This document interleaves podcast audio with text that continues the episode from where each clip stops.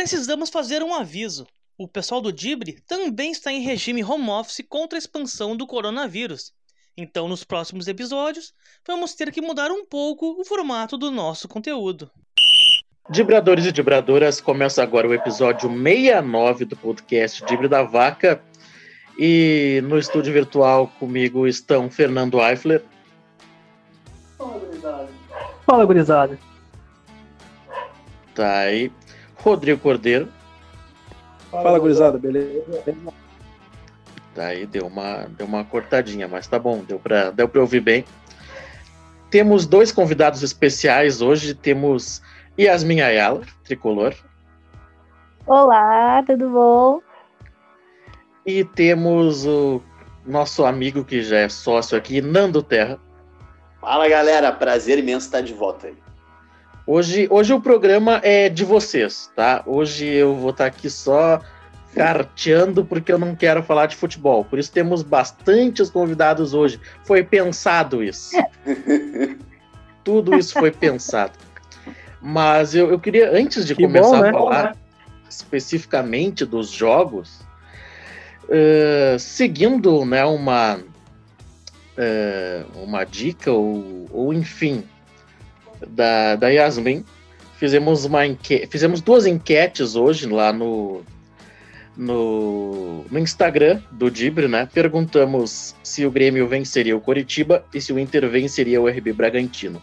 Como a gente vai começar a falar do Grêmio, eu vou dizer aqui, então, o nome já dos amigos gremistas e colorados que votaram, e aí a gente já segue. Então, tivemos 59% dos participantes votaram que sim, o Grêmio venceria, e 49% que o Grêmio não venceria. Então, o Michael Macedo, a Suzy Tesh, o Thales Machado, o Henrique Flores, o Thiago Gomes, a própria Yasmin votou, Thales Barreto, Neon Dota, José Augusto, Gabriela Scartum, Rodrigo Cordeiro, né, nosso querido também votou, Luiz Oneides, esse nome é bem complicado, Rodrigo Lopes, Fernando Eifler e o nosso querido, um querido amigo Bruno Flores, jornalista da Rádio Grenal, votou que o Grêmio venceria. E agora os colorados que votaram que o Grêmio não venceria foram a Bianca Soares, a Carolina Montiel, a Tina Borba, que não é colorada, mas né, votou, Rodrigo Alves, Guilherme Machado, Vinícius Flores, meu irmão, Eduardo Hoffman, João Daniel Aita, Carlos Schomer, espero ter acertado, Rafael Colgo, o Caleb França, em gremista, e votou que o Grêmio não venceria, e o Rodrigo Sena, tá aí. Esses participaram da enquete de Grêmio.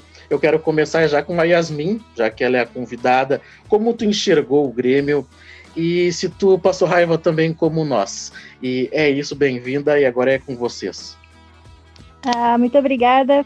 Muito obrigada, pessoal, pelo convite. Ah, na verdade, o Grêmio ele tem esse dom, né? Ele é um time que ele consegue entregar para times pequenos. Um exemplo disso foi o Grenal, né? Que tivemos toda aquela repercussão, mas não vamos falar disso, né? ah, eu tinha Foi, já começou piadinha. muito bem. Começou a Eu tinha que largar essa piadinha. Eu tive que largar porque no, no, no, no episódio passado tem uma piadinha do Rodrigo Cordeiro aí que, da empatia, que infelizmente se, se concretizou, né? Ah, mas assim, eu, vi um Grêmio muito disposto jogar no primeiro tempo, né? Ah, bastante velocidade, enfim. Ah, mas como sempre caindo de rendimento no segundo no segundo tempo, né? Chega a dar um desespero de falar, assim, porque são coisas pequenas, erros de marcação, er- erros de posicionamento que, infelizmente, num time de Série A que quer disputar a Libertadores e Copa do Brasil não pode ter esse tipo de erro, né? É Correto. aí. Correto, uma excelente leitura, ainda bem que eu vou concordar contigo em tudo que tu falou, e eu não preciso mais falar mais nada. Nando Terra, como tu Ai. enxergou o, o jogo, e depois o nosso querido Fernando. Hoje o Rodrigo não vai se mani- manifestar na parte tricolor, tá? Não vai, não quero. Ah, brabão. Nando, Que isso, cara? Beleza, pessoal? Ah, bom dia, boa tarde, boa noite para todo mundo que estiver nos ouvindo. Ah, então, eu e o Fernando acabamos de produzir também material lá, lá pro canal Terra do Futebol no YouTube. E a gente falou bastante sobre o jogo do Grêmio. Uh, foi para mim um jogo de dois tempos bem distintos. Eu gostei bastante do primeiro tempo do Grêmio. Achei que o Jean-Pierre foi muito bem no primeiro tempo. O Jean-Pierre vem. Uh, eu estou pontuando bastante a questão do Jean-Pierre porque ele vem numa crescente, já é o terceiro ou quarto jogo que ele vem melhorando muito distante do Jean-Pierre que todos nós queremos ver, do Jean-Pierre que a gente sabe que ele tem para entregar, ainda está muito longe. Mas eu vejo às vezes o time do Grêmio uh, o Jean-Pierre começar bem nesse recortezinho de dois, três jogos que eu tô falando, e o Sim. time do Grêmio não vir junto com ele. E aí depois aconteceu o contrário no segundo tempo. Jean-Pierre decai, o time melhora e a coisa não tá encaixando como deveria encaixar. O, o Grêmio tá com uma marcação muito frouxa. O Grêmio, ele parece que ele desaprendeu a se movimentar dentro de campo, porque ele recua suas linhas e quando ele quer marcar alto, ele acaba se espaçando, ele acaba se quebrando taticamente, não consegue se, se remobilizar dentro da partida. E o, o técnico Renato Gaúcho também não está contribuindo com esse processo, porque na hora que ele precisa botar a mão e fazer uma cirurgia dentro da partida, ele não está conseguindo. Ele está fazendo as escolhas erradas. Uh, o Grêmio, que antes tinha um grande jogador, que era o Everton uh, Cebolinha, hoje ele tem que depender de colocar no segundo tempo o Everton sem bolinha. E aí fica bem complicado. e eu acho que o, time do Grêmio ele deixou muito a desejar, ele, ele correu o, o risco e se salvou de perder a partida hoje. Ele deixou no segundo tempo Curitiba gostar do jogo, Uh, e realmente Curitiba não ganhou, como eu e o Fernando falamos no Terra do Futebol hoje, porque o time do Curitiba é um time que não tem indignação com a derrota, por isso que está caindo. Porque se fosse um time um pouco mais qualificado, com certeza teria retirado esse empate do, do placar e teria levado os três pontos hoje para casa do Grêmio. Acho que o Grêmio está precisando demais de uma remobilização. Tá, ainda mais que há, há um mês, daqui a um mês ainda tem as finais da Copa do Brasil, né? E se o Grêmio continuar nesta, nesse ritmo, eh, vai ser presa fácil para o Palmeiras. Agora eu quero saber um pouquinho da, da opinião do nosso querido Fernando Eifler, que, que enfim, né, vem passando raiva co, comigo e cada episódio é uma raiva diferente. Hoje tem uma raiva de uma, de uma equipe totalmente diferente que o Renato utilizou. E o nosso querido Tassiano, né, o Fernando? Tu adora o Tassiano. Eu adoro Tassigol. Tassigol. Mais respeito com Tassigol. Cara, o que eu posso dizer da partida de hoje, cara? É mais uma partida. Mais uma partida medonha. Eu ia até. Não ia dizer, mas é uma partida medonha. Apesar de um primeiro tempo onde o Grêmio até foi bem, o Grêmio dominou o Curitiba. Sim. O Grêmio enfrentou um time que parecia entregue, a gente até comentou no vídeo do Terra. Parecia um time entregue, o Curitiba assistia o Grêmio jogar, o Grêmio tinha o domínio, tinha posse de bola, tinha as ações ofensivas, mas não tinha muita finalização. Era muita tentativa de chute fora da área. Passe gol tentando de tudo que é lado, botando sempre para fora. O Grêmio não conseguia ter penetração na área. Faltava aquele algo a mais. Eu concordo com o Nando que eu, eu achei o Jean-Pierre hoje no primeiro tempo. Ele foi bem, ele conseguiu distribuir um pouco mais a jogada, conseguiu estar um pouco mais solto. Mas eu vejo isso também pela fragilidade do Curitiba. O Curitiba é um time muito fraco, muito fraquinho. Sim. É um time, como eu comentei, parecia estar entregue ao rebaixamento, não jogou nada. E aí o Grêmio conseguiu fazer 1x0 no primeiro tempo e, para variar, fez 1x0 e sentou no resultado. E aí foi aquele jogo de sempre, fomos para o intervalo e no segundo tempo a desgraça veio, né? O time simplesmente faleceu, sumiu tecnicamente, não jogou nada era um Deus nos acuda, aqueles espaços, lacunas, a marcação frouxa que o Dano também comentou. O Grêmio dando espaço para o Curitiba trabalhar a bola, para o Curitiba fazer infiltração, ligação direta. Todos os rebotes ficavam com o Curitiba, o Grêmio sempre muito exposto. Sim. O Renato faz umas mexidas que não tem muito cabimento, né, cara? Tira o Ferreira para colocar o Everton, tira o Alisson, coloca o Luiz Fernando, que são jogadores que tu não vê assim, eles não dão uh, resposta. Até entrou depois o, o Guilherme, uh, Guilherme Azevedo, achei um jogador interessante, mas não foi muito bem. É aquela coisa, o Grêmio já não vem jogando bem, hoje ainda pecou por um time desentrosado. apesar de um bom primeiro tempo, o segundo tempo, que já venhamos comentando, tu mesmo comenta, bateu muito nisso no, nos últimos vídeos, a preparação física do Grêmio é patética. O Grêmio, antes da metade do segundo tempo, já está morto, com a língua no chão, se arrastando em campo. Sim. E hoje foi mais isso. O Grêmio tomou um empate de pênalti. O Jean-Pierre perdeu um pênalti. Até, digamos assim, ah, brincadeira. Eu, na hora, fiquei indignado, é óbvio, né? Vai esperar perder um pênalti daqueles. No final do jogo, não pode. Mas não foi por ali que passa a não vitória do Grêmio. É muito mais, é muito mais complexo que isso. E ainda escapamos de tomar a, a virada. Sim, com certeza, eu, eu concordo. Eu só. É, só a questão do Ferreira, o Ferreira sentiu a cãibra e aí o Renato tirou. Se não me engano, foi, foi isso. Não foi só por opção, né? Ah, Ferreira preparação que... física, cãibra, rapaz. Pois então, né? O Ferreira que nos últimos jogos nem vinha, nem vinha entrando, né? Se eu não me engano. Quando entrava era sempre nos últimos 15 minutos, né? Então hoje lá em Curitiba senti um pouco o jogo. Eu, eu não ia falar do Grêmio, né? Mas eu vou falar um pouquinho. Eu, eu gostei do primeiro tempo, quando o time ainda teve pernas. Tu falou, Fernando, sobre a questão do entrosamento, até que eu não senti tanta. Uh, que isso foi um fator determinante pro, pro Grêmio ter empatado com o, com o Curitiba. Uh, acho que o entrosamento, realmente, aqueles jogadores não vêm atuando, mas o entrosamento não foi. Não senti é, que, foi, que seja a pior causa, pior. Sei lá, não sei como explicar mas porque eles treinam todos os dias juntos.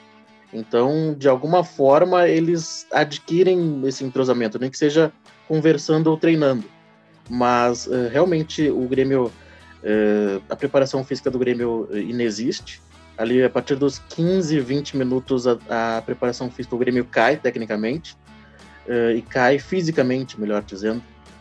E até no final do jogo, o Jean-Pierre foi perguntado né, sobre sobre a atuação dele. Ele falou que ele não vem bem nas últimas partidas, que ele pediu desculpa para a torcida por ter errado o pênalti, botou a, a, responsabilidade do empate nas costas dele, né? Mas uma coisa que ele falou também que eu achei bem interessante foi que ele disse que nos últimos jogos o Grêmio faz o gol e recua, né? E isso não pode acontecer se tu é um time que realmente quer queria, né? Dizia, bradava que lutava pelo título quando a gente já dizia que não, que dá né, umas 5, 6 rodadas que o Grêmio não brigava mais pelo título, mas agora se tu quer brigar pela é, por uma vaga na Libertadores, tu precisa precisa jogar mais, né? E não foi isso que aconteceu no, no Grêmio e Curitiba. É, eu queria ver a questão. Rodrigo Cordeiro tem alguma questão? Yasmin também. Rodrigo. Cara, eu, eu, eu eu meio que concordo com o que vocês falaram. Eu, eu só acho que assim, ó, eu acho que quando deu uns 30 minutos do primeiro tempo, já era praticamente anunciado que o Grêmio ia tomar um gol ou que ele ia sofrer. Porque ele baixou as suas linhas ali e ele deixou de matar o jogo, né? Ele, ele aproveitou, ele teve muitas oportunidades. O Alisson perde um gol incrível incrível, que é aquele tipo de gol que tu não pode perder um jogador profissional na frente do goleiro sem ninguém. Não Sei. pode, depois no segundo tempo, se eu não me engano, ele perde mais um gol também. Uh, cara, o Grêmio ele tá mais do mesmo, né? Ele tem se repetido nas atuações e a gente tem comentado programa após, após programa que infelizmente tu, tu não vê nada do Grêmio, nada de novo. Por mais que ah, o Jean-Pierre ele fez um, um, um, princípio de jogo um pouco melhor, realmente fez, mas, cara, é, não é 20% do Jean-Pierre do que ele pode ser, entendeu? Ele mesmo, até no final do jogo ali, deu uma, uma declaração falando isso, né? Mas do, do, Grêmio eu acho que é isso, cara. Infelizmente eu acho que o Grêmio ele, ele tá num limbo que ele tá esperando passar esses jogos é, e, e é interessante que vire de uma vez essa página que, porque o Grêmio logo ali na frente daqui a um mês tem uma final de Copa do Brasil, entendeu? E tu não pode estar tá tá daqui a pouco perigando perder jogador importante ou alguma coisa por erro de, de, de, de principalmente da parte física, né? Que o, Grêmio tá perdendo jogadores e também tá tendo expulsões e, e suspensões e, e tudo mais. Concordo, concordo. Acho que o Grêmio Ai, cara, eu, eu, até já falei no episódio passado, né, que como é complicado ver jogos do Grêmio, né, e hoje contra o Curitiba, pô, o Grêmio ganhando o jogo, era só era só manter, e aí o Grêmio foi lá e não conseguiu. E eu queria fazer uma questão também do Darlan ali, uh, que, o Darlan foi juvenil, né, foi juvenil, porque aquele pênalti ali, ele agarrou o, o Rafinha, dentro da área e não tem o que fazer. Foi realmente foi pênalti. E só uma, uma outra questão é que, tipo, ninguém matou o Rafinha antes dele entrar na área. Impressionante como o Grêmio, mais uma vez, le eh, levou contra-ataque, né? Contra-ataque em né? velocidade. Né? Contra-ataque. Exatamente, Fernando. Contra-ataque em velocidade, o Grêmio fale. Ninguém mata a jogada. Né? Então, acho que de Grêmio, acho que é isso. Mais alguém tem alguma questão para falar. Eu só queria falar, é. perguntar isso, eu ia chamar Yasmin, porque nós fizemos a enquete, né? Mas a ideia foi dela, que ela faz também enquetes e, e, e responde a galera no Instagram dela. Temos uma digital influencer. Yasmin, fala um pouquinho do, do teu Instagram e a gente roubou a tua ideia. Essa que é a verdade. Uh, enfim, uh, no último, na última semana o, o Grêmio jogou com o Flamengo, né? E tomou aquela virada catastrófica. Então eu, indignada, o que que eu fiz? Fui pro Instagram e fiz e abri uma enquete, né? Para os meus todos os meus 200 seguidores sobre qual que era o grande Jura, né? Uh, o que, que, seria o grande problema do Grêmio, né, atual, assim. Então, as pessoas, elas, elas, me, elas me responderam e eu fiz um, um resumo com cinco tópicos aqui do que, que o pessoal mais trouxe. Então tá, vamos lá. Então, o mais, o mais votado, digamos assim, né, seria o Renato, né, a questão da, da arrogância, do ego, né, da, da falta de, de discernimento, mas substituições, enfim, né, a questão do Sei. PP ali de expor o jogador, enfim. Uh, o segundo ponto trazido foi a desorganização do time, né? A falta de um esquema tático. Jogadores sem função, o Tassi Coringa, que eu chamo, né? Que a gente nunca sabe qual é a posição desse cara. Eu fico chocada como alguém pode ter tantas funções num time, né? Uh, a questão de um time ser muito previsível também. O Renato, ele tem, ele tem uh, as substituições dele eu acho que são muito previsíveis, né? Primeiro era um tempo assim, uh, Luiz Fernando no lugar do, do PP, o Isaac no lugar do Diego Souza, o, o Ferreirinha no lugar do PP, eram, eram, eram substituições muito previsíveis e contínuas, né? Sim. Uh, terceiro lugar, más contratações né? O Grêmio, uh, acho que nos últimos dois anos, não, não fez grandes contratações assim que tu fala assim, meu Deus, que baita contratação fez, fez meu time. Né? Então, assim, eu trouxe nomes como Thiago Neves, Tardelli, o Everton, né? Teve um seguidor que colocou assim, ah, podia trazer o Diego Costa de, o Diego Costa de volta, o Lucas Leiva, né? Aí eu até brinquei com ele, a gente quer isso, mas a gente tem o quê? Robinho, que vai, né? Que baita nome. né? Sacanagem. Então, assim, é, sacanagem, né? Tipo assim, eu, eu, não me conformo. Ah, mas e, e o Diego Souza? Ah, o Diego Souza, eu vou, vou te confessar que no começo eu fiquei uh, com medo dele ser um novo Tardelli, vou te confessar, assim, né?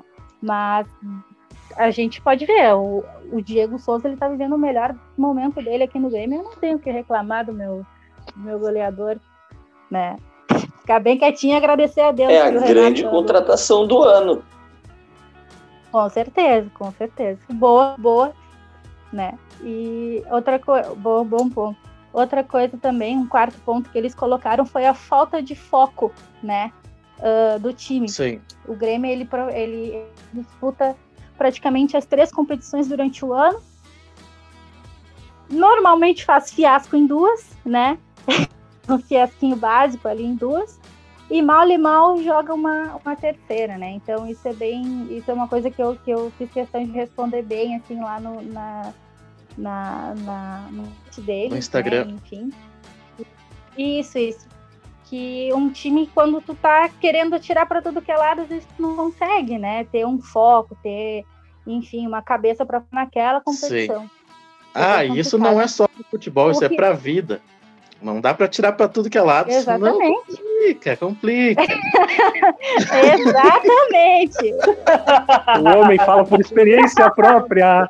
Ah, Mas é experiência em pessoa, rapaz. Não, não, não. É, é, só um exemplo, né? Não vamos desvirtuar o episódio. Yasmin está trazendo dados muito importantes. Yasmin, conclua, por favor.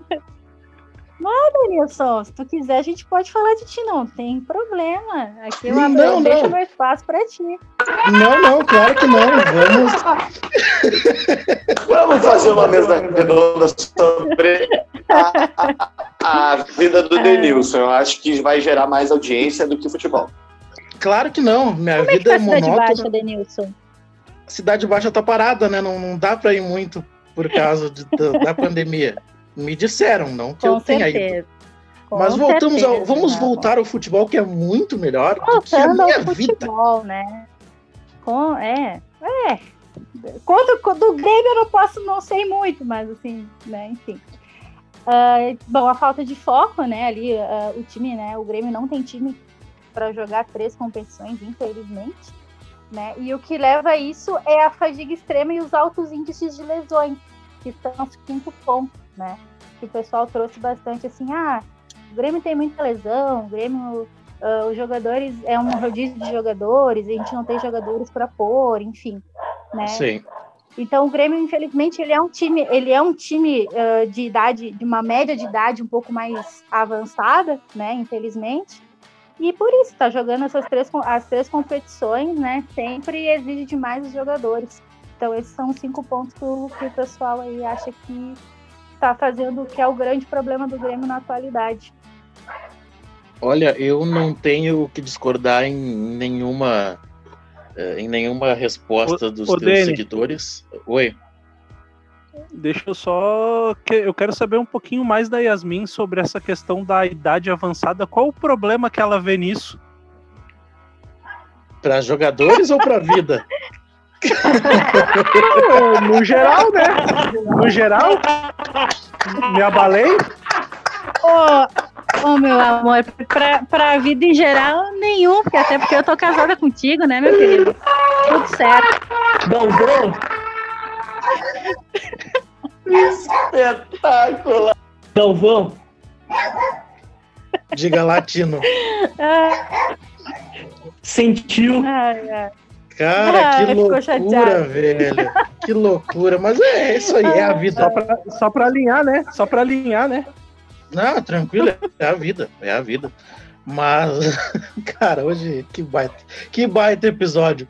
Mas hoje não, não tenho que contestar em nada do, das respostas dos teus seguidores e da, das tuas enquetes, Yasmin. E eu ainda tenho uma questão para colocar aí que lesões no Grêmio a gente nunca sabe quando o, o jogador vai voltar, né? A lesão do Grêmio, as lesões no Grêmio são assim: ah, o, o jogador teve um estiramento, vai ficar duas semanas fora, na terceira teria que voltar a treinar, no fim o jogador fica um mês, dois meses fora, porque não se tem notícias do departamento médico do Grêmio. Isso porque o Renato Portaluppi não, não quer que, que passem isso para a imprensa. Então, as lesões no Grêmio são uma incógnita. Né? Não sei se o Fernando, o Nando, Não. tem alguma um questão. Um exemplo disso foi o Alisson, né? Sim, sim, exatamente. E não só o Alisson, né? Também teve lá atrás o Jean-Pierre, que acho que foi o maior caso que o Grêmio já teve de, de jogador que demorou para voltar. Então acho que foi muito, muito relevante o, a, os números que tu trouxe. E vamos fechar então com o Nando, vamos fechar de, de Grêmio. Uh, não, eu só queria adicionar duas coisas ali. É, primeiro, muito prazer, Yasmin, que eu não te conhecia ainda, estou conhecendo hoje. Uh, eu queria adicionar ali as coisas que ela falaram, uma, uma divergência só para pontuar. Uh, claro. Eu discordo quando a, quando a Yasmin fala uh, sobre a questão de que o Grêmio, nas últimas temporadas, jogou mal e mal das competições. O Grêmio estabeleceu um padrão, uma régua altíssima em 2016, aumentou esse sarrafo em 2017, e eu acho que o Grêmio foi muito competitivo nas outras temporadas, mesmo quando não ganhou. Foi terceiro, Sim. quarto do brasileiro, chegou em semifinais de Libertadores, foi a fases avançadas de Copa do Brasil. Uh, eu vou dar um pequeno spoiler aqui lá do, do Terra. A gente está para fazer uma lista dos cinco melhores times da última década no Brasil. E eu, eu, com certeza, a gente ainda não tem essa lista pronta, mas o meu voto vai ser para que o Grêmio esteja integrando essa lista com certeza. Eu acho que é um time que foi muito competitivo nos últimos anos. Mas realmente e a outra questão, a questão que tu colocou, Denilson, hoje o Grêmio é a Coreia do Norte, né? Na, na questão das lesões e na questão das entrevistas também, né? Sim, sim. Renato nunca explica o porquê o Grêmio perde, porque o Grêmio empata, enfim. E ele vem atirando contra a imprensa, daqui a pouco é, é o adversário que jogou melhor, mas ele, ele não, não admite os seus erros, né? Isso é. Isso não é de agora, mas é que como vinha ganhando e disputando títulos e não passando fiasco, essas coisas passavam, né? Coisas que agora não passam mais. Mas. Eu lá, confio no meu grupo. Exatamente, né? Eita, eu confio no meu grupo. Cara, pois é, o grupo. Vai decolar. Vai, não, não, não, não descarta nada que ele realmente possa ganhar a Copa do Brasil, né? E a gente bata de cara na porta rezo para que isso aconteça, né? Mas tá aí Tomara. uma dúvida bem uma dúvida bem bem grande. Tomara que, que o Renato ganhe a Copa do Brasil, porque o Inter vai ganhar o Campeonato Brasileiro, né? E pelo menos eh, nós fiquemos, nós gremistas fiquemos felizes. Bom, então é isso, né? De Grêmio Curitiba, Grêmio 1, Curitiba 1. Mais uma vez o Grêmio não fez uma boa partida, principalmente no segundo tempo, e acabou uh, escapando de uma derrota. Então voltamos agora com o segundo tempo do podcast de Brida Vaca.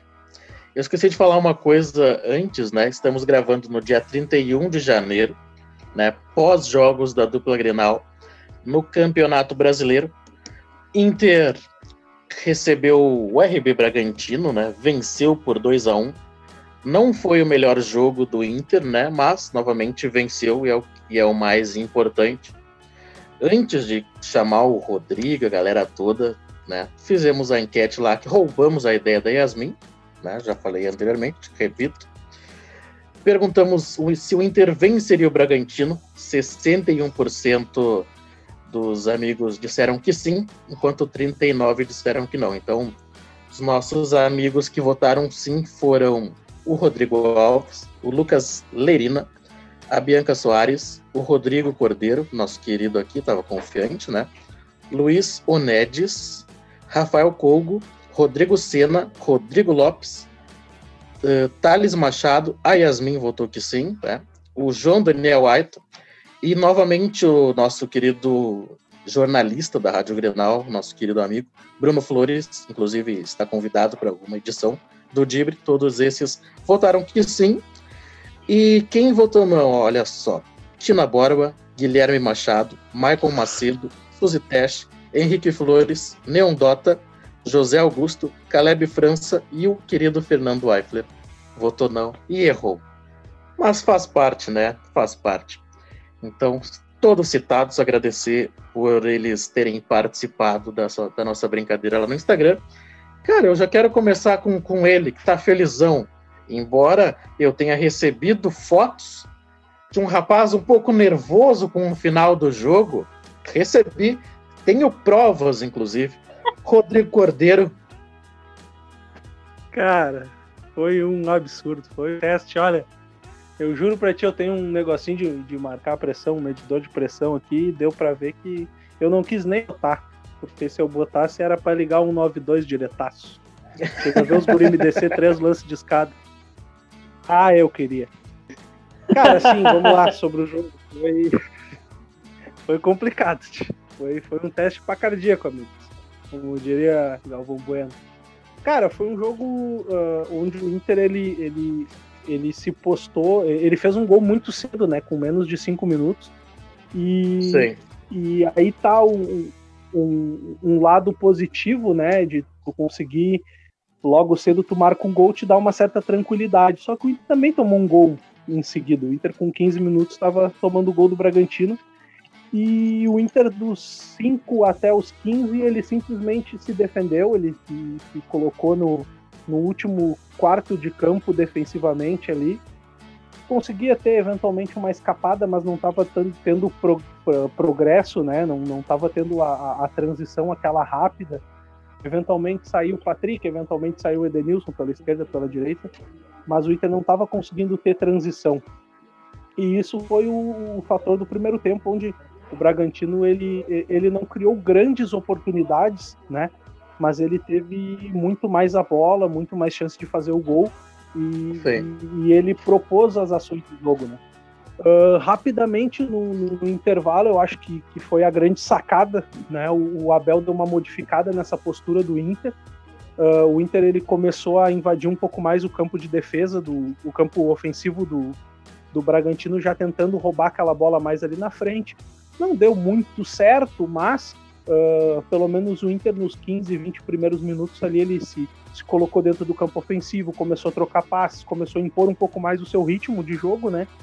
E teve o, o, o lance do pênalti, que é bem, uh, bem contestável, né? Eu, eu, num primeiro momento, achei que a bola tinha batido na barriga do, do defensor e, uh, e, nem tinha tocado na mão. Depois, por um outro ângulo, mostra que sim. Uh, mas é bem aquilo que a gente fala, né? O, a interpretação cabe ao árbitro, cabe ao VAR, o próprio claro. Everson, Everton, o lateral ali, ele, ele no final do jogo ele ainda diz assim, é, a bola bateu na minha mão, né? Então ele mesmo ali no, no caso acaba assumindo. Uh, o Edenilson bateu, só cara, aí depois foi um, um drama, porque o Inter se fechou ali atrás de uma forma e o, o Abel começou a tirou tirou o, o, Bos, o Bosquilha, não, desculpa, o, o Prachedes, que estava com cartão, botou o Johnny, puxou o Inter mais para trás, né? Uh, salvo a, a, substituição do Abel Hernandes, que entrou muito bem, conseguindo uh, ter vitória pessoal no alto e, e, segurar bem a bola. Acho que ele ganhou uns 10 minutos de jogo assim para o Inter, porque ele, ele foi bem demais. Uh, todas as outras, as outras alterações do Inter foram para recuar o time, né? Então o Inter sofreu demais, uh, deu alguma sorte. O Lomba fez uma defesa sensacional nos 45 minutos ali. Um passe. É verdade. Muita bola, né, cara? Ele dá um passe de, de, de calcanhar e deixa o cara na frente do gol. Então, aos meus amigos que contestam o Lomba, tá aí, ó. Pode estar tá aí. Tu bota três pontos na conta do Lomba de outros tantos, né? Mas, cara, foi assim, ó, é aquela, aquela velha frase que a gente fala, né? O Inter soube sofrer. Mas não precisava ter sofrido tanto. Mas é os três pontos, bota mais três na conta, pezinho no chão e devagarinho a gente vai indo. Pezinho no chão, eu já ouvi isso em outro momento. Pena que o desfecho, acredito que não seja o mesmo, né? Infelizmente. É, eu só vou, antes de chamar os nossos queridos convidados, só tem que aqui, ó.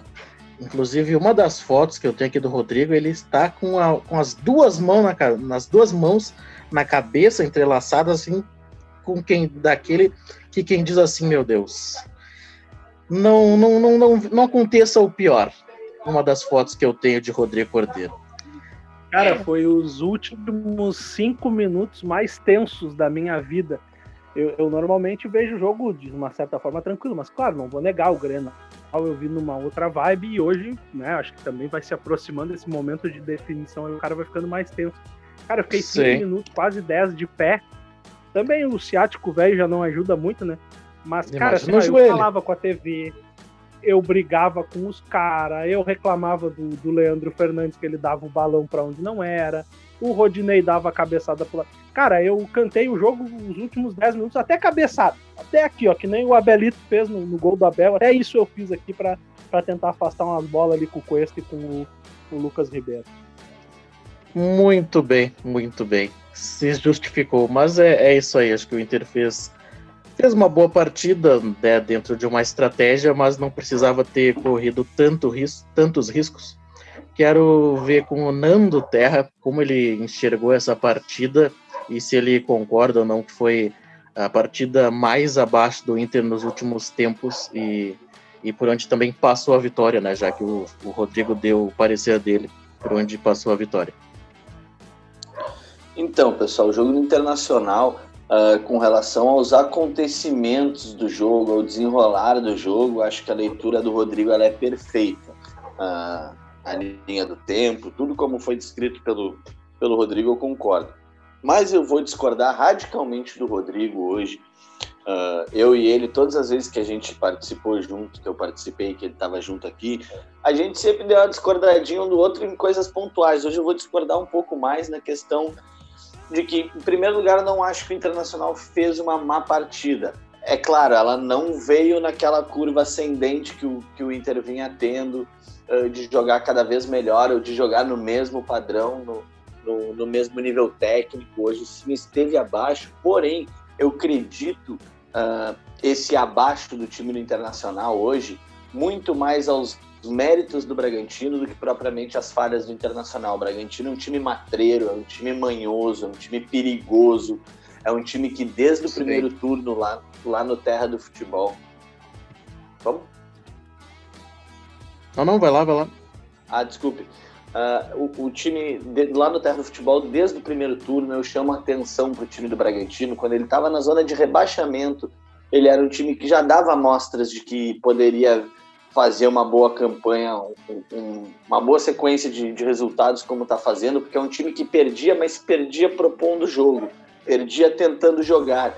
E eles foram muito inteligentes hoje. O Rodrigo foi muito preciso ao analisar a, a falha na transição do Internacional, que foi a última correção que o Abel fez no time do Internacional, que a transição era lenta e por isso no início do trabalho do Abel o Inter teve muitas dificuldades, porque mudou o esquema e não acertou sua transição. Faz essa sequência de vitórias, acertando a transição, tendo uma transição mais rápida, e hoje o time do Bragantino ele postou a sua marcação mais adiantada do que normalmente joga e fez duas linhas de marcação entre a linha de zagueiros uh, do Internacional e o Rodrigo Dourado e outra entre o Rodrigo Dourado e a linha de meias. Então ele dificultou muito a, a transição e, e, a saída de bola do Internacional hoje. Isso, e, e aí eu acho que no segundo tempo o Abel vai mexer e eu fiquei maluco com com as, as substituições quando eu vi os nomes que estavam saindo para os nomes que estavam entrando. Não gostei, uh, achei muito ruim, mas eu não discuto com o campo, pessoal. Então, o campo me mostrou que acabou sendo acertada uh, as mexidas do Abel, porque primeiro ele povoou a zona onde o Bragantino trabalhava a sua bola no primeiro tempo e parou de ter esse trabalho uh, com, tanto, com tanta facilidade, com tanta uh, com o time do Bragantino tão à vontade no, no campo do Internacional. Criou dificuldades para o Internacional e eu lhes apresento Aldo Al Abel Dumbledore, porque o homem que faz Marcos Guilherme jogar só pode ser mágico. Ele só pode ser mágico ano. Porque até o Marcos Guilherme hoje entrou bem, produziu, errou porque é, é muito deficiente tecnicamente mesmo, mas hoje eu vi produção no Marcos Guilherme, inclusive. Uh, e o Abel conseguiu assustar um pouco o, no, dos 20, 25 minutos do segundo tempo até o final do jogo, assustar um pouco o Bragantino, porque ele deixou um contra-ataque muito veloz, bem armado, e, e tirou essa zona de conforto do Bragantino. E o Bragantino ficou com receio de arriscar mais para tentar uh, empatar o, o jogo e, e tomar um gol de contra-ataque e acabar suas esperanças no jogo. Então gostei das mexidas do Abel, de como o Abel pensou o jogo e acho que foi uma vitória com mais, com mais um selo de time com cara de campeão, porque é uma vitória que não estava no seu melhor dia, estava contra um adversário qualificado e tão motivado quanto o Internacional, com uma confiança tão alta, então ainda assim conseguiu fazer, tomar as medidas uh, preventivas dentro da partida e garantir o seu resultado de vitória e se colocar numa situação ainda mais perto da taça. Aí está, pois é, acho que o Inter.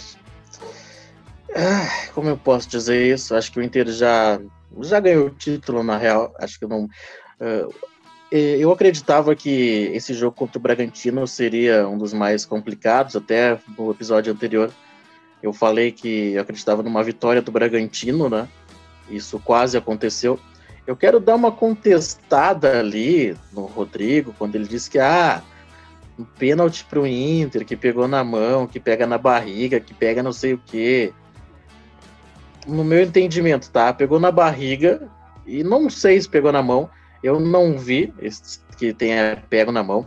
Inclusive, uma das câmeras mostradas é uma câmera é, por trás do lance e para mim fica claro que bate na barriga, mas que eu não vi em momento algum bater na mão, né? Mesmo que o juiz tenha ido dar uma olhada no VAR, né? Coisa que não aconteceu em jogos anteriores, né? Nem vou dizer quais jogos, nem vou dizer qual jogo especificamente, né? Que o VAR não, não se mexeu. Então acredito que o Inter venceu por méritos, hoje não, mas fez um, um bom um bom jogo. Mas quero dizer que o VAR se equivocou e não foi pênalti pro Inter, mas né, é aquela bendita ou maldita sorte de campeão.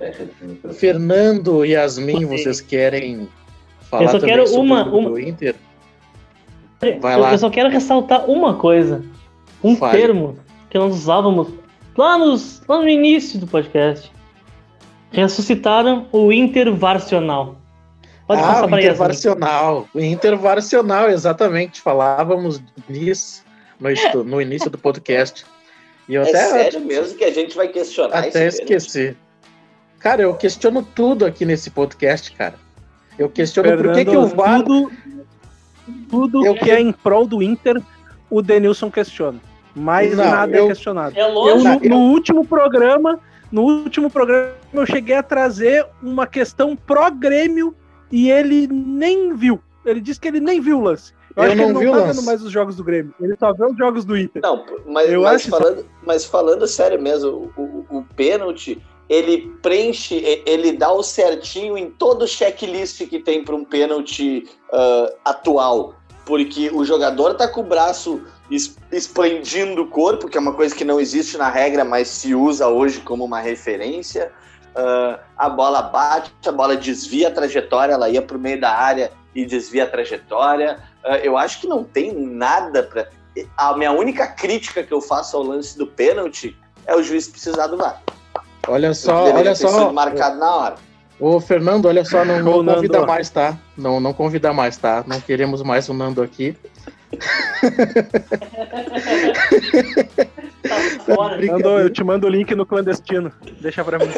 Não, brincadeira, mas eu, eu questiono sim o lance. Por quê? Porque realmente a bola iria para, o, para o meio da área, sim. Mas a bola encostou na barriga e depois que mudou a trajetória. Por isso que para mim não é pênalti, mas ok, temos divergências. Até porque eu sou gremista e o Nando, ele é um ele é um cara que que, que comenta, entende muito. Exatamente, era o que eu ia dizer. Comenta analisa, e analisa com muita. Mas é... tu quer ver rapidamente um gancho, Denilson? O pênalti muita do Kahneman. imparcialidade, coisa que eu não faço em alguns, em alguns momentos. Era, era isso que eu ia chegar. É, eu, eu procuro sempre estar tá analisando o lance, seja ele pró ou contra, seja quem for. Mas ah, é, eu, não. eu comentei, eu comentei no, no canal do no pós-jogo do Grenal sobre o lance que deu tanta polêmica do pênalti do Kahneman, que de certa forma é parecido com esse lance. E foi ah, pênalti. Pois então, eu me apeguei para achar que o pênalti do Kahneman, porque se eu me apegar só à regra, Denilson, a regra é a única regra do futebol que é passível de interpretação é a regra de mão, porque ela avalia a intenção do jogador. O texto da regra manda avaliar a intenção do jogador em colocar a mão na bola. Portanto, para mim, se eu pegar só o recorte do texto da, uh, da regra, o pênalti do Kahneman no Grenal ele não foi uh, pênalti, como esse também não seria pelo que tu falou. A bola pega antes em outra parte do corpo, desvia, pega e não teve intenção nenhuma. Porém, eu me apego numa convenção que está havendo nos últimos quatro, cinco, seis temporadas que esse tipo de lance tem sido marcado pênalti. Então, se tem sido marcado para todo mundo, que se marque a favor do Inter, contra o Inter e ponto. Vou te dar um, vou te dar um jogo que esse lance, que um lance parecido não foi marcado para o Grêmio, Grêmio e Atlético Paranaense quando não me lembro agora quem cruzou e sei, acho que foi o Jeromel, sei lá, que cabeceou e pegou no braço do jogador do Atlético Paranaense. Deu bastante polêmica esse lance. Aquilo é muito pênalti, não foi dado. Então, por isso que toda Verdade. e qualquer manifestação e lance de pênaltis pró-Inter, eu vou questionar sempre. Ok, ficou muito legal tu de camisa azul, branca e vermelha, pessoal. Sim, é porque eu sou imparcial em alguns momentos. É por isso. É por isso. Esse Mas- é o meu âncora imparcial. Não, cara, é que hoje é, hoje é a vez de, de vocês, entendeu? Eu, tava, eu não ia nem me manifestar, É, mas é que o- vocês, vocês não, não me deixaram ficar quieto. Yasmin. O Dani tá parecendo o Renato na coletiva, né? Meu time foi prejudicado por causa do VAR, cara. Porque o VAR não tá trabalhando direito. Tu tá discordando? Tu tá discordando? Hoje. Não, cara, hoje ela veio contra mim de uma forma. O que, que eu te fiz, Yasmin? Não, Hoje- jamais, Tu jamais. Hoje ela eu, tocou a acho onça que com vara curta eu no acho que bloco. contra fato não há argumentos. Infelizmente, eu acho que contra fato não há argumentos. Foi o que eu te falei no Instagram, né? Se o Grêmio tivesse bola, se ele tivesse jogando bola, um pênalti a favor do Inter não ia fazer diferença, assim, entendeu? Se o Grêmio tivesse se esforçado, feito gol e tal, jogado bola, feito gol, aproveitado no Grenal, um pênalti não ia fazer diferença. Mas aí seria Tá, muito Tá bem simples. treinada, né, Dani? É, pois então, né? Ah, mas mas é que aí teve um lance principal, crucial, de um pênalti no Ferreira que não foi dado. Aquilo é pênalti. Mas é dele que eu tô falando. Não, mas aí Dani. Mas é desse pênalti que eu tô falando. Então, porque ali tava 1 a 0 de repente o Grêmio fize- fizesse o segundo, ou faria o segundo, deu, matou o jogo, acabou. Então, sim, o Grêmio não teve competência para matar o jogo, mas, mas, o Grêmio teve um lance que foi roubado, mas eu não quero mais voltar nisso no Grenal, que eu não aguento mais. Ô, Dani, Claro que eu não, acho que é convidados que não querem mais ser convidados, hein? É, não, tem, cara, não convida mais. Não Ô, convida. Dani, cara. quem foi que convidou, cara? Quem convidou? Que barbaridade isso aí, cara. Eles acabam discordando de mim, cara. Não pode discordar de mim, gente. Não, não, mas aqui, mas aqui é pra isso, né? Aqui pra, pra discutir, pra, pra expor seus lados. Claro, com certeza. Nando, Não, eu só quero deixar aqui dito pra Yasmin, tá? Que qualquer coisa lá no Terra do Futebol, a gente sempre tem espaço pra pessoas que entendem e falam bem de futebol como ela, viu? Já que. Ah, então é por isso que ele nunca tá- me convidou, entendi. Ah, valeu, valeu. valeu, Então é valeu, por Nando. isso. Então é por isso que ele nunca me convidou, entendi, porque eu não entendo de futebol. Obrigado, Nando. Ô, Fernando, não, não, não traz mais, tá? Não, não traz, cara. Não traz. O cara vem aí pra, pra, pra Acabou, escangalhar, acabou, pra, fechou. pra esculachar o nosso podcast, cara. Bom, já que tu levantou essa bola, Denilson, eu vou rapidamente aqui. Não combinei com o Fernando, tá?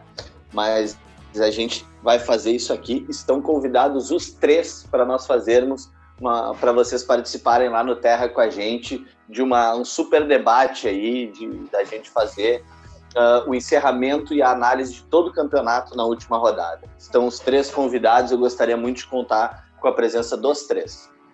Tá, eu já, eu já vou negar o convite, não quero. Ah, não quero.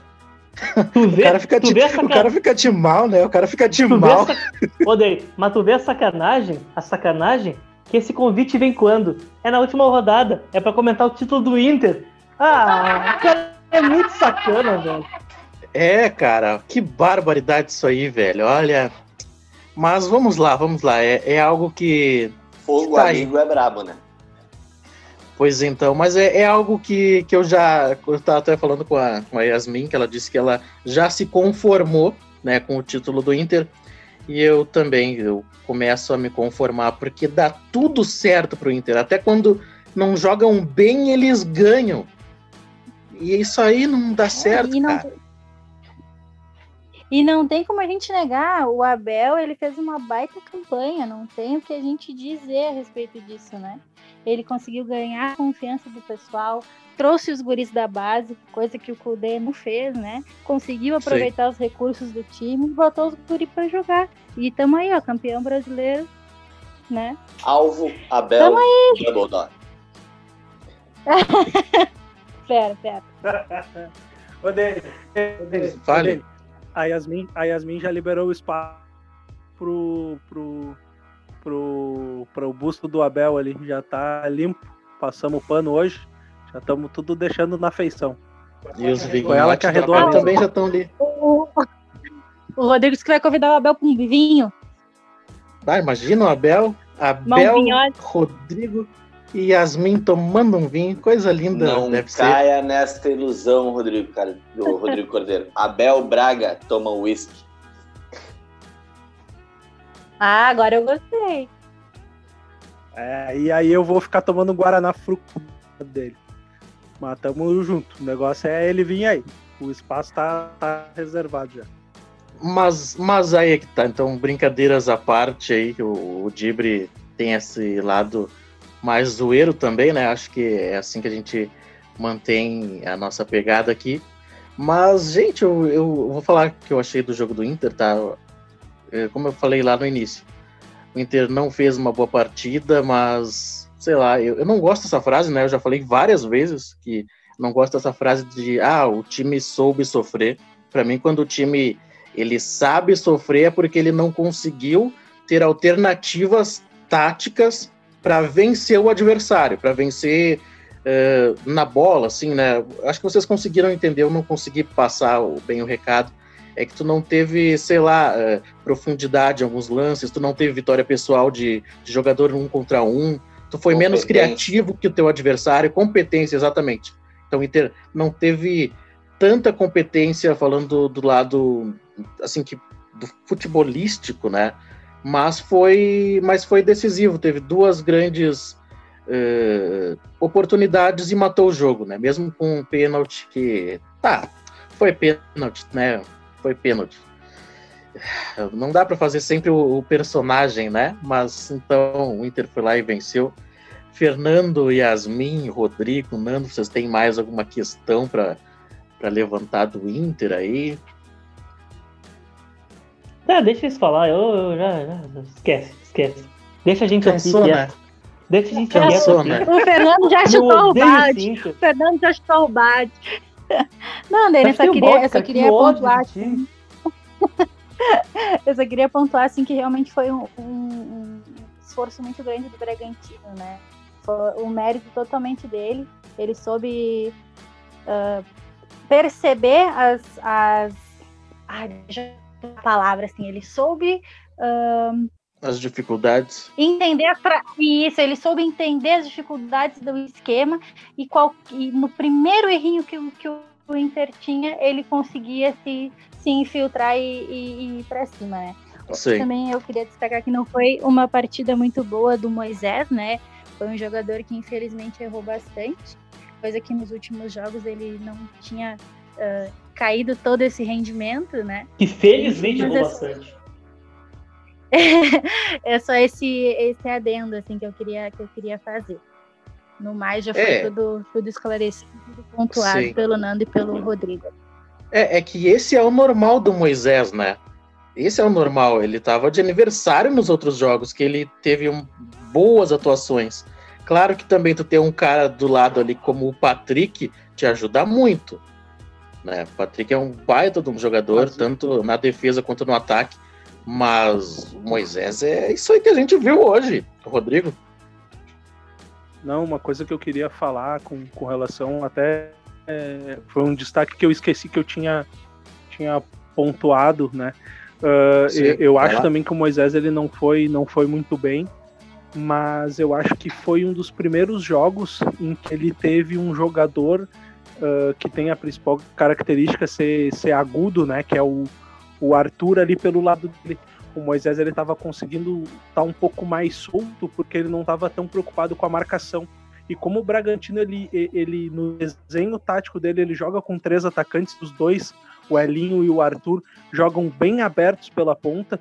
Eu, eu senti que tanto o Moisés como o Rodinei hoje eles tiveram muito mais um, um lado defensivo e o Arthur foi a principal válvula de escape no primeiro tempo ali pelo lado direito, né? Então o Moisés ficou bem preso ali e, e teve mais uma coisa, ele não conseguiu ter vitória pessoal.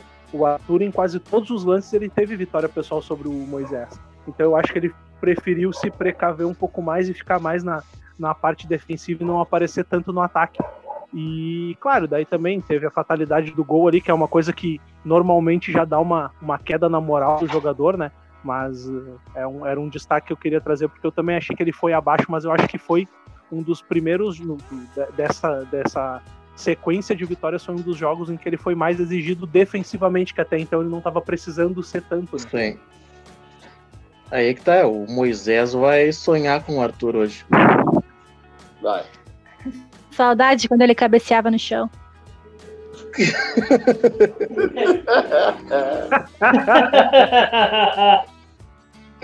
que barbaridade. Não, não, não combinou.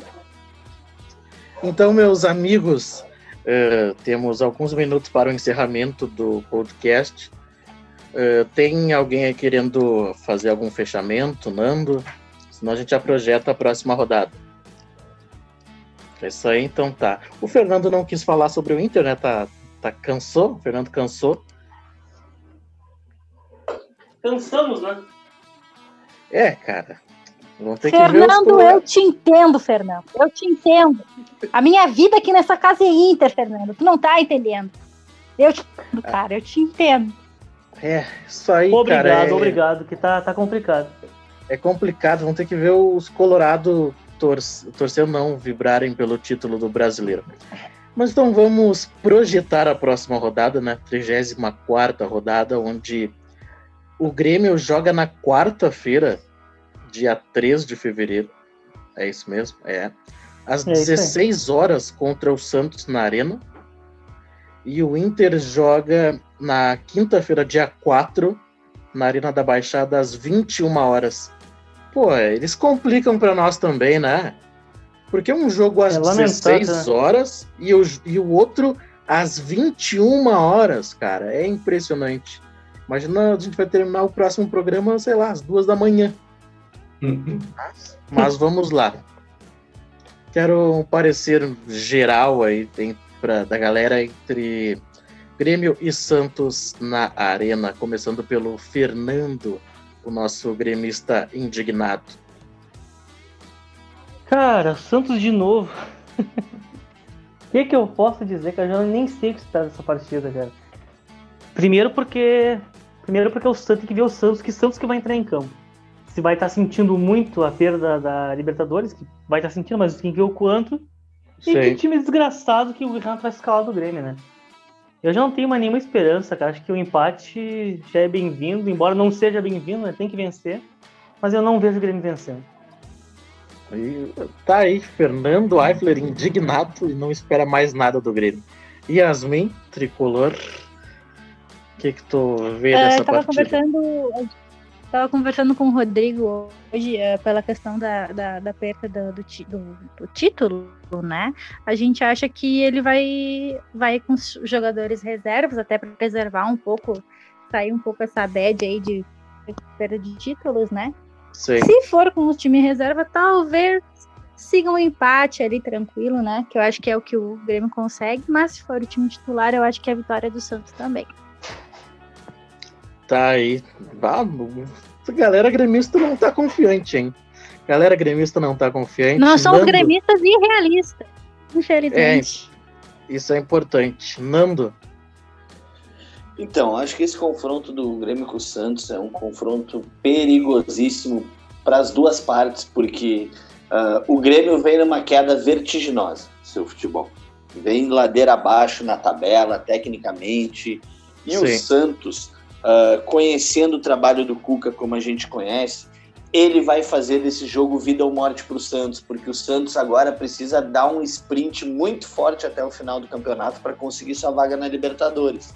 Se ele não conseguir fazer isso já a partir do confronto contra o Grêmio, eu me arrisco a dizer que ele vai ficar fora. Uh, e se ele ganhar, ele joga o Grêmio mais para o fundo do poço, e aí eu já posso começar a achar que o Grêmio corre risco até de Libertadores, de pré-Libertadores. Concordo. Rodrigo? Cara, eu ia falar exatamente isso que o Nando falou. Eu concordo em gênero, número e grau. Mas eu acho que o, que o Santos pode acontecer dele vir ainda um pouco ressacado e o Grêmio pode tirar proveito disso. Mas, né, também vai depender de poupar jogador, não poupar, o que, que o qual vai ser a malandragem do Renato para esse jogo. Olha, a malandragem do Renato, hein? Também não sei. Eu acho que o Grêmio empata o jogo e concordo com vocês quando eh, vocês falam que o Grêmio corre riscos de não estar na próxima Libertadores. Porque eu não vejo o Grêmio jogando futebol para ganhar do Santos. Mesmo um Santos reserva. O Santos tem jogadores bem jovens ali que jogam com, com bastante velocidade e o Grêmio, quando precisa marcar, falha bastante. Então acho que o Santos vai jogar por esse é, nesse quesito, né, explorando as dificuldades do Grêmio na marcação. Então acho que um empate vai ser de bom tamanho, olha. E olha que ah, é difícil. E Atlético Paranaense e Inter na quinta-feira, Rodrigo Cordeiro. Vitória é fácil, né? Vitória é fácil. 4 a 0. Cara, para mim, para mim é o jogo mais complicado dessa sequência do Inter. Claro, tirando o Flamengo por ser um confronto direto. Mas o Inter, historicamente, ele tem muito. Ele enfrenta muitas complicações no, no, no duelo contra o Atlético Paranaense. Que é um Sim. time jovem, que é um time meio matreiro, tem uns jogadores ali cancheiros. É um time que sabe mesclar bem, e principalmente pelo fator uh, gramado sintético. Eles sabem tirar proveito disso com uma forma absurda. Então eu acho que vai ser um jogo bem complicado para o Inter. Que o Inter vai, talvez mais do que nunca, ter que apostar no seu sistema defensivo, né? Uh, sem o Rodrigo Dourado, que saiu sentindo uma dor e também forçou ali um terceiro amarelinho, provavelmente Sim. com o Lindoso, mas eu acho que o Inter ele tem como não perder essa partida. Vitória eu acho bem complicado, vai me surpreender demais. Ah, tá aí, Rodrigão humildão. Ah, para, não venha meter essa aí. Uh, Nando? Então, uh, eu vou resumir bastante meu comentário dessa partida dizendo o seguinte: nas últimas três partidas do Internacional, São Paulo, Grêmio e Bragantino, por N motivos que eu não vou citar aqui agora quais são, eu achei que o Inter estava a ponto de não ganhar e chutei que seria empate antes da, de cada um desses jogos. Uh, e esse time ele tá me provando que ele não perde. E quando todo mundo acha que ele chegou no limite, ele se supera e ele ganha de novo. E acho que a partir de agora é uma contagem regressiva para ver em qual das rodadas que o Inter será campeão. Tá aí, então Nando acreditando numa vitória. Yasmin? Uh, Dani, eu, eu, eu gostaria de trazer todos esses pontos que o Rodrigo colocou, né? Enfim, o Atlético ele tem essa vantagem de jogar no sintético. Uh, tô vendo que eu vou ver meu marido mais uma vez com a mão na cabeça, rezando para que o tempo do relógio acabe. Né? Eu acho que vai ser um jogo bem parelho. Eu acho que vai ser um jogo bem parelho, assim, né? Se não um empate, talvez uma vitória com pouca diferença, como foi hoje no Bragantino. Uh... uh, mas é isso aí. É, é bem assim que o Nando pontuou. Eu, eu acho que o Inter, nos últimos jogos, ele não fez grandes atuações, né? Até porque Sim. saiu perdendo no Grenal, enfim. Mas é isso aí, são os fatores que a gente vai ter que ver, né? A questão do gramado, enfim, o time da atração, um time jovem, um time que tá com sede para ganhar, né? E é isso aí. Então tá, acredito Só... também na vitória do Inter. Fernando. Só para não passar batido, o Inter vai perder porque eu quero que perca, porque eu não aguento mais assim. Fechou. Gostei dessa indignação. É isso que eu quero também. Então, meus queridos, quero agradecer a presença de todos, do Fernando Eifler. Valeu, gurizada, valeu. Do Rodrigo Cordeiro. Gurizada. Do Nando. Obrigadão, pessoal. Uma honra novamente. Da Yasmin. Bah, galera, muito obrigada. Foi um prazer inenarrável estar com você nessa noite. Valeu pelo convite aí. Então tá, estão convidados. Quando quiserem, são bem-vindos. Uh, né, quero agradecê-los novamente, agradeci. Eu tô bem louco, né? O Grêmio me deixa bem louco. Quero então pedir para os nossos queridos ouvintes eh, que gostam do nosso trabalho eh, nos ouvirem, né? Compartilharem os nossos podcasts com os amigos, com os inimigos, para tirar uma flauta dos gremistas, enfim. E quem quiser nos seguir nas redes sociais é arroba E é isso, meus amigos. Até a próxima.